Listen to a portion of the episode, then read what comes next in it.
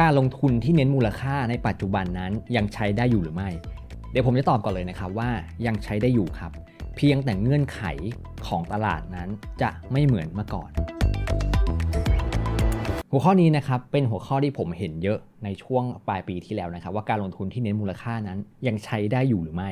วันนี้เหมือนเดิมนะครับ ผมก็จะมีข้อมูลชุดหนึ่งมานะครับ ซึ่งมาชวนทุกคนคิดตามกัน แล้วก็วันนี้ ผมอาจจะใส่ความคิดเห็นส่วนตัวของผมเข้าไปด้วยนะครับ ซึ่งจะมีข้อมูลที่สนับสนุนจากคุณวอร์เรนบัฟเฟตแต่แล้วก่อนอื่นนะครับ ผมอยากจะชวนทุกคนมาตั้งคำถามก่อนนะครับ ว่าวันนี้เราอาจจะเคยได้ยินคำว่าการลงทุนที่เน้นมูลค่าใช่ไหมครับ แต่ว่าเราเคยได้ยินคำว่าการลงทุนระยะยาวไหมครับ ทุกคนคิดว่า 2คำนี้คือคำเดียวกันหรือไม่ครับ ซึ่ง2คำนี้บางครั้งอาจจะสร้างความสับสนให้กับเราได้ ทุกคนคงจะรู้จักคุณวอร์เรนบัฟเฟตที่เป็นนักลงทุนในตำนาน หรือว่านักลงทุนที่เน้นคุณค่าที่ดีที่สุดในยุคนี้ ซึ่งคุณวอร์เรนบัฟเฟตเองก็บอกว่า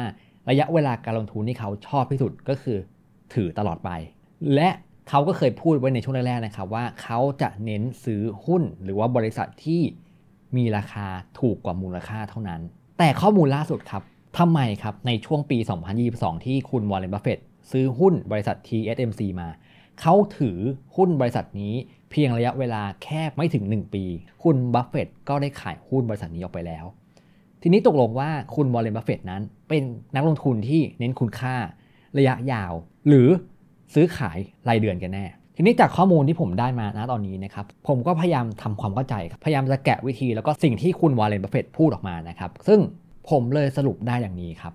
การลงทุนที่เน้นมูลค่ากับการลงทุนระยะยาวนั้น มีความแตกต่างกันนะครับ การลงทุนที่เน้นมูลค่านั้นเป็นวิธีการลงทุนครับที่เลือกที่ตัวบริษัท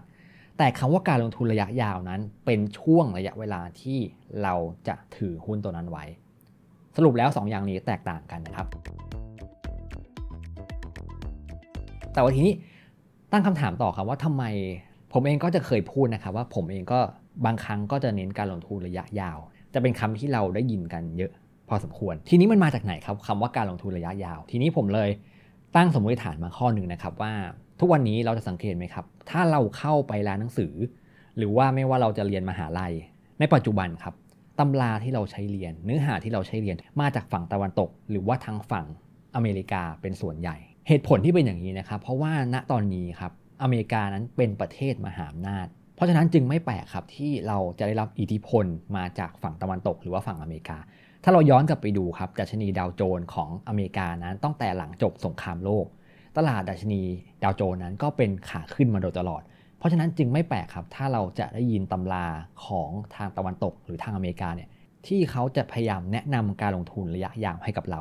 สิ่งนี้ไม่ใช่เรื่องแปลกครับ สิ่งนี้ก็เกิดขึ้นในญี่ปุ่นเมื่อยุคโชวะเหมือนกันนะครับ ในช่วงยุคโชวะนะครับหรือว่าช่วงนั้นที่ญี่ปุ่นนั้นขึ้นมาพังงาในเรื่องของอุตสาหกรรมยานยนต์ ช่วงนั้นผมเชื่อว่าตลาดหุ้นญี่ปุ่นนั้น หลายๆ คนก็คงจะบอกเป็นเสียงเดียวกันว่าการลงทุนระยะยาวนั้น เป็นสิ่งที่จะให้ผลตอบแทนที่ดีที่สุด ผมเลยสรุปได้อย่างนี้ครับว่า การลงทุนที่เน้นมูลค่ากับการลงทุนระยะยาวนั้น มีความแตกต่างกันนะครับและจริงแล้วคุณวอร์เรนบัฟเฟตที่ซื้อบริษัท TSMC มา ถือไม่ถึง 1 ปีแล้วขายเนี่ย สิ่งนี้ผมก็ยังเรียกว่าเป็นการลงทุนที่เน้นมูลค่าอยู่ เหตุผลนะครับ เดี๋ยวเราจะมาเจาะสไตล์การลงทุนของคุณวอร์เรนบัฟเฟตกัน ถ้าอิงจากคุณวอร์เรนบัฟเฟตเป็นหลัก เราจะเห็นภาพอย่างนี้ครับ สไตล์การลงทุนที่เน้นมูลค่านั้นมีอยู่ 2 รูปแบบครับ แบบที่ 1 ก็คือ เราจะซื้อเมื่อราคาของมันต่ำกว่ามูลค่าในปัจจุบันครับ ส่วนแบบที่2นะครับ เราจะซื้อเมื่อราคาของมันต่ำกว่ามูลค่า ในอนาคตครับ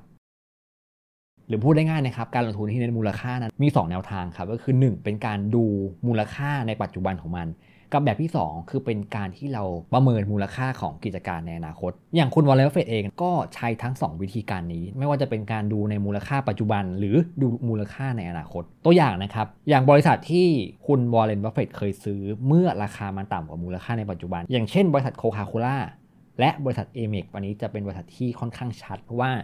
คุณบัฟเฟตนั้นจะซื้อเมื่อราคาของมันนะตกต่ำทีนี้นะครับแบบที่2เนี่ยจะเป็นแบบที่คุณวอร์เรนบัฟเฟตนั้นจะซื้อเมื่อเขาคิดว่าราคานั้นมันต่ำกว่ามูลค่าในอนาคตครับ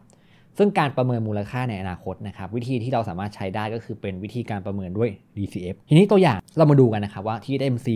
อย่าง Apple เองที่คุณวอร์เรนบัฟเฟตถือนะครับถ้าเราดู 2 บริษัทนี้ในปัจจุบันนั้นมูลค่า PE นั้น ไม่ได้ถือว่าถูกนะครับ ทีนี้ผมก็เลยสรุปได้ว่าคุณวอร์เรนบัฟเฟตการที่เขาเข้าไปลงทุนบริษัทอย่าง TSMC แล้วก็ Apple เอง เหตุผลที่เขาเข้าไปลงทุนนั้น เขาไม่ได้ดูมูลค่าในปัจจุบันแล้วครับ แต่เขามองเห็นการเติบโตของกิจการในอนาคตครับ ทีนี้สรุปนะครับว่าการลงทุนที่เน้นมูลค่านั้นยังคงใช้ได้อยู่ และผมยังเชื่อว่ายังใช้ได้ตลอดไปนะครับ แต่ทีนี้เงื่อนไขของมันจะแบ่งออกเป็น 2 หมวดนะครับ ก็คือ เราเป็นการประเมินราคาเทียบกับมูลค่าในปัจจุบัน กับประเมินราคาเทียบกับมูลค่าในอนาคต หรือพูดได้ง่ายขึ้นนะครับ ก็คือสมมติถ้าวันนี้เราเจอบริษัทที่ราคาตกต่ำแต่พื้นฐานกิจการยังไม่เปลี่ยน แบบนี้มีแนวโน้มที่จะเป็นบริษัทที่ราคาต่ำกว่ามูลค่าในปัจจุบันได้ หรือวันนี้ถ้าเราเจอธุรกิจหนึ่งที่มีอัตราการเติบโตที่สูงมากๆ แต่ว่าวันนี้ราคาก็ขึ้นมาสูงนะ แต่เราอาจจะมองว่ามูลค่ากิจการในอนาคตนั้น จะสูงกว่าที่เป็นณตอนนี้ก็ได้ แต่ว่าโจทย์สุดท้ายของเราก็คือว่าเราจะต้องค้นหามันครับว่ามันอยู่ที่ไหน อย่างเช่นทุกวันนี้ถ้าเราพยายามที่จะมองหาตลาดที่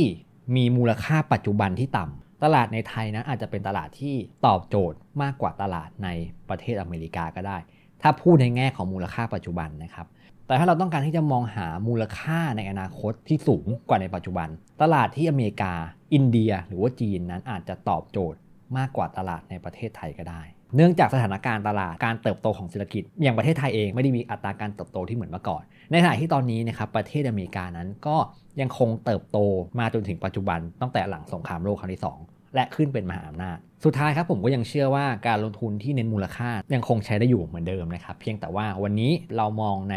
มุมไหนมุมมูลค่าปัจจุบัน หรือมองในมุมของมูลค่าในอนาคต วันนี้ก็เนื้อหาจะมีประมาณนี้นะครับวันนี้ก็ขอบคุณมากที่ติดตามฟังกันมานะครับสำหรับวันนี้